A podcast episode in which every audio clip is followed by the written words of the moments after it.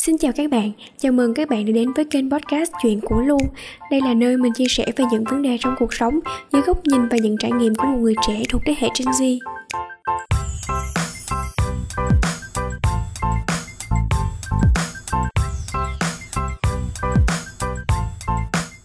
Hello các bạn, chào mừng các bạn đã quay trở lại với kênh podcast của mình.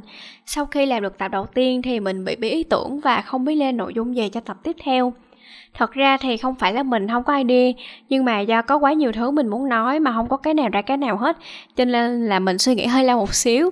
Ờ, thì trong ngành quảng cáo thiết kế hay là các ngành sáng tạo nói chung thì công thức để liên tục đưa ra được những sản phẩm mới chính là sự kỷ luật hay có thể nói nôm na là kỷ luật trong sáng tạo. Cho nên mình sẽ đặt mục tiêu là trong một tháng mình sẽ ra được ít nhất là hai tập podcast để có thể duy trì được cái sự chơi podcast này của mình thì hồi xưa tới giờ mình là đứa có nhiều ý tưởng hay ho, cũng hay nghĩ ra cái này cái kia rồi tự mày mò làm. Nhưng mà cũng, kiểu, mau thích mau chán, là một thời gian đầu là mình cảm thấy chán và bỏ cuộc. Rồi mấy tháng sau mình còn không nhớ là mình đã từng bắt đầu làm cái đó nữa. Giống như là hồi đợt mình có làm trang WordPress để viết blog, thì mình có tự thiết kế theo template, cũng khá là xinh luôn. Nói chung là cũng ngồi cả ngày cả đêm để tự làm thử một trang blog của riêng mình nhưng sau đó thì mình cảm thấy nó hơi khó đối với mình. Và cộng thêm là ở thời điểm đó cũng có nhiều thứ khác gấp gáp hơn nữa. Cho nên là mình đã quên hẳn cái trang đó luôn. Mà hôm nay nhắc lại thì mình nghĩ mình cũng phải ráng build lại cái web.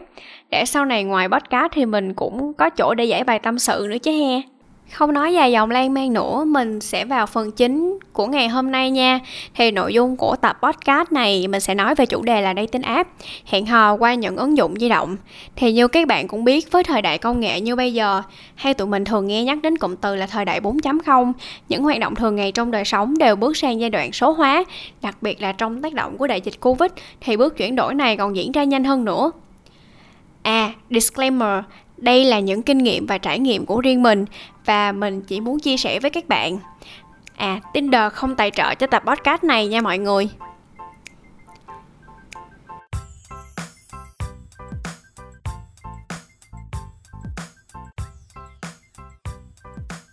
thì dạo gần đây trong lúc lockdown và ở nhà khá là chán cho nên là mình lại đau dating app về và tạo tài khoản thì cũng lại quẹt quẹt như hồi xưa à nếu ai là bạn thân của mình thì chắc sẽ biết thì mình cũng có khá nhiều kinh nghiệm trong việc chơi dating app thì như người ta hay nói là có thâm niên trong nghề á mấy bạn thì đầu tiên mình sẽ nói sơ về khái niệm dating app là gì nha Dating app là những ứng dụng chuyên dành cho việc hẹn hò và gặp gỡ người mới. Các bạn chỉ cần tải app về, đăng ký tài khoản, tạo profile là có thể bắt đầu chơi dating app được rồi.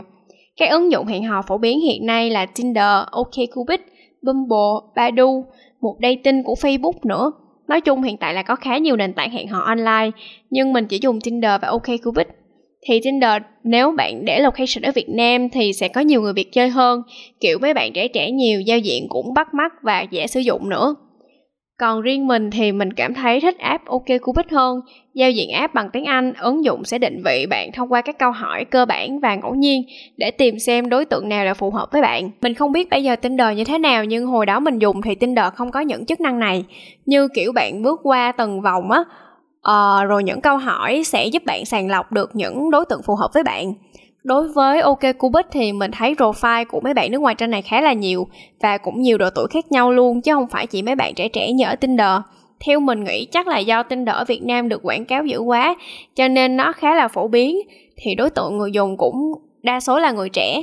Sau khi có profile rồi thì các bạn lướt và thấy thích ai thì quẹt phải, không thích thì quẹt trái. Rồi hai người đều quẹt trúng nhau thì gọi là match nhau rồi sau đó thì bạn nam nhắn tin cho mình làm quen kiểu say hi, hi there Hoặc bạn nữ cũng có thể là người nhắn tin trước cũng được, vậy đó. Gần đây mình cũng mới biết thêm về Bumble, các hoạt động của app này cũng tự tự như hai ứng dụng kia. Tuy nhiên có phần này mình rất là thích nè, là sau khi match được rồi thì chỉ có bạn nữ mới nhắn tin được cho bạn nam thôi. Kiểu như con gái mới có quyền nhắn tin, còn con trai cứ lặng lẽ mà đợi đi. Nếu bạn gái không nhắn trước có nghĩa là bạn đó cũng không hứng thú lắm. Sau 24 tiếng thì cái match đó sẽ hết hạn. Và nếu muốn có cơ hội nói chuyện với bạn nữ thì bạn nam phải extend, có nghĩa là phải gia hạn cái lượt match đó tiếp. Thì nói nôm na là như vậy có thể mình nói các bạn sẽ khó hình dung, nhưng nếu bạn nào chơi rồi hoặc chuẩn bị tải ứng dụng hẹn hò và chơi thử thì chắc là sẽ hiểu ý của mình nói và vấn đề nào cũng có hai mặt, cho nên dating app cũng có những lợi ích và những bất cập Nói về lợi ích thì nó giúp đời sống tụi mình trở nên phong phú hơn thông qua việc dễ dàng gặp gỡ và bắt chuyện với những người bạn mới, đến từ những quốc gia có nền văn hóa khác nhau. Thông qua những câu chuyện của họ thì mình còn học được thêm nhiều điều thú vị nữa. Như có lần mình chơi Tinder gặp được một anh cũng làm marketing trong một hãng bánh kẹo nổi tiếng. Mình có nói là mình đang tìm việc và ảnh cũng sẵn lòng sửa CV cho mình một cách tỉ mỉ luôn. Và mình cũng có nói chuyện với một bạn người Đức qua Việt Nam dạy tiếng Anh. Bạn kể về công việc của bạn rồi vùng quê của bạn ở Đức nữa. Rồi mình cũng gặp được những người bạn có niềm đam mê về ẩm thực, khám phá văn hóa, du lịch hay thể thao. Thông qua đó mình học được rất nhiều điều mới. Mình cũng làm quen được nhiều người anh, người bạn tài giỏi và tới bây giờ thì tụi mình vẫn còn giữ được liên lạc với nhau mình thấy nhờ mình chơi dating app mà mình đã mở mang được khá là nhiều thứ. Giống như là trước giờ mình chưa bao giờ nghĩ sẽ có những con người như vậy. Rồi mình gặp được họ và học được những điều hay ho bổ ích từ họ. Cũng chính vì lý do đó mà mình có được góc nhìn cởi mở hơn, không suy nghĩ theo một hướng mà nhìn sự vật, sự việc dưới góc nhìn đa chiều thêm nữa là mình học được việc tôn trọng những tư tưởng khác biệt, vì mỗi cá thể sinh ra và lớn lên trong những gia đình khác nhau, có nền giáo dục khác nhau, văn hóa và tư tưởng chính trị cũng khác nhau nữa, cho nên là không ai giống ai cả, và mình cần biết chấp nhận, bao dung, cảm thông với những giá trị khác biệt đó thông qua việc mình nói chuyện, gặp gỡ với nhiều người thì khả năng giao tiếp của mình cũng được cải thiện hơn. Mình đã tự tin hơn khi bắt chuyện với người lạ, có thể linh hoạt ứng biến tốt trong nhiều tình huống khi gặp gỡ từng dạng người khác nhau. Thì nói chung, mình thấy mặt tích cực của dating app chính là nó góp phần làm đa dạng cuộc sống của tụi mình, tăng trải nghiệm sống cho người trẻ. Ngoài ra, một lợi ích mì ăn liền của những ứng dụng hẹn hò này là như trong đợt dịch này thì tụi mình không thể ra ngoài và quá quen mặt với các trang mạng xã hội và muốn tìm thứ gì đó mới mẻ thì cũng có thể thử những ứng dụng này để có thể làm quen được nhiều bạn mới hơn thì cũng xem như là một cách để giao tiếp khi chúng ta không thể ra ngoài được. Đã nói về mặt lợi ích rồi thì mình sẽ nhắc đến mặt tối của các ứng dụng này nha. Có nhiều bài báo nói về chuyện vỡ mộng của những bạn gái khi chơi dating app, hoặc mình cũng từng đọc nhiều bài viết về việc trên dating app sao chỉ toàn mấy bạn gạ gẫm hay có lối sống quá thoáng, như việc mấy bạn nam đi tìm one night stand hay là friend with benefit trên đó. À mình xin phép là không đề cập hay là không bàn về các kiểu quan hệ mình đã nói ở trên nha.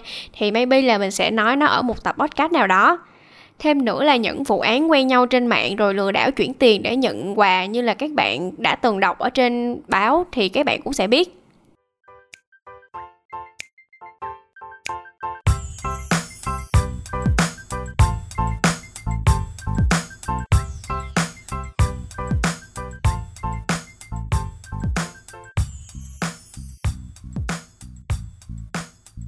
Thật ra thì những cái mặt tối mình vừa nêu ra thì ở đâu cũng có, không chỉ riêng gì trên dating app. Tụi mình cũng có thể gặp phải những trường hợp lừa đảo ngay cả ở ngoài đời hoặc là trên facebook hay instagram.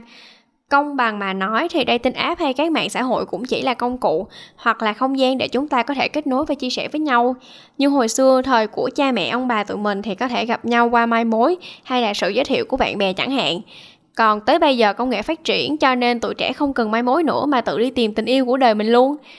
Đó, cho nên dating app chỉ là công cụ, còn mối nhân duyên thì nó phụ thuộc rất nhiều vào yếu tố con người nữa. Nếu như bạn gặp được một người tốt nhưng bạn lại không biết quý trọng mối quan hệ đó hoặc ngược lại, thì tất nhiên dù bạn gặp trên mạng hay gặp ngoài đời thì đều sẽ không thành rồi. Sau đây sẽ là một vài điều nho nhỏ mình muốn chia sẻ với các bạn thông qua những trải nghiệm mà mình có được trong quá trình sử dụng cái ứng dụng hẹn hò này đầu tiên là các bạn đừng có quá mơ mộng, quá high expect khi tham gia những ứng dụng hẹn hò này. Đừng chơi với mong muốn là mình sẽ tìm được một người bạn đời, người yêu đích thực true love hay là soulmate? Thì phủ phàng mà nói thì nếu người ta match được mình thì họ cũng match được khá là nhiều cô nữa. Cho nên mình cứ xem đây là một cái app chơi để giải trí hoặc một công cụ để kết bạn giống như Yahoo hồi xưa hay 360 blog, Facebook, Instagram vân vân. Thì nếu mà mình có lỡ vướng vào bẫy tình thì cũng có tỉnh táo mà suy xét lại nha mọi người nếu mà có lỡ thích anh nào rồi thì cũng nên từ từ nói chuyện, dành thời gian tìm hiểu xin các tài khoản khác của đối phương như là trên Facebook, Instagram để có thể hiểu rõ về họ hơn. Việc này giống như một bước tiến mới an toàn trong một mối quan hệ vậy đó. Bạn cứ hiểu nôm na là mình sẽ đưa mối quan hệ này từ việc quen biết nhau trên dating app sang bạn bè trên các trang mạng xã hội vì như bạn cũng biết, nếu tụi mình kết bạn với nhau trên Facebook, Instagram hay các trang mạng xã hội khác thì việc tương tác với bạn bè cũng trở nên dễ dàng và nó cũng giúp chúng ta hiểu nhau hơn là khi nói chuyện với nhau trên các ứng dụng hẹn hò. Tiếp theo bạn phải biết mình muốn gì, cần gì và tìm đối tượng như thế nào. Mình nghĩ là bạn nên tạo một profile ấn tượng và thể hiện rõ điều mình mong muốn khi tham gia vào dating app. bạn cứ hình dung bản thân mình là một sản phẩm và phải làm sao cho có nhiều đối tượng muốn tiếp cận và mua sản phẩm đó nhất À, đối tượng ở đây được hiểu như là hình mẫu lý tưởng về người bạn muốn tìm trên dating app. Giống như bạn muốn tìm một người có năng khiếu về âm nhạc, hoặc một người thích chơi thể thao, hoặc những bạn làm trong ngành IT, hay những ai mà cao trên 1m7, body săn chắc. Ví dụ như vậy. Và để thành công, bạn phải làm tốt việc tạo thương hiệu cá nhân cho mình trên các nền tảng đó bạn nên show ra những bức ảnh đẹp, ảnh chụp chân dung, ảnh bạn tham gia các hoạt động thể thao, hoạt động xã hội mà thông qua những tấm hình đó, người khác sẽ hiểu được phần nào tính cách và lối sống của bạn. Trong phần mô tả thì bạn có thể nêu ngắn gọn tên, nghề nghiệp, quan điểm sống, bạn mong muốn tìm điều gì trên các nền tảng đó. Bạn cũng có thể ghi luôn cả tài khoản Facebook hay Instagram cá nhân của mình. Hoặc như mình thì mình dùng bốn từ ngắn gọn để mô tả về bản thân mình thôi. Hồi trước mình còn thấy có người lên Tinder để tìm việc làm nữa kìa. Người ta còn liên kết với tài khoản LinkedIn của họ. Và lúc đó mình cảm thấy cũng hơi mắc cười. Nhưng mà nghĩ lại thì đây cũng là cách hay, biết đâu nhà tuyển dụng cũng chơi Tinder thì sao ha. Thật ra thì mình nghĩ quan trọng là mục đích của bạn. Bạn muốn người khác nghĩ mình là người như thế nào hoặc muốn người khác nhìn bạn với mục đích gì thì bạn cứ mạnh dạn tự tin thể hiện bản thân mình là như vậy thôi. À mình thấy mọi người nếu muốn lên đây học tiếng Anh hay nói chuyện với mấy bạn Tây cũng khá là ổn nha. Nếu mà bạn dùng app okcupid tiếp xúc nhiều với văn phong nói chuyện hàng ngày thì mình sẽ học thêm được các từ lóng trong giao tiếp, rồi cách nói cho tự nhiên hơn nữa. Nhưng theo mình thì bạn cũng đừng nói thẳng với họ là tôi muốn bạn dạy tiếng anh cho tôi hay là tôi muốn học tiếng anh vân vân và may may.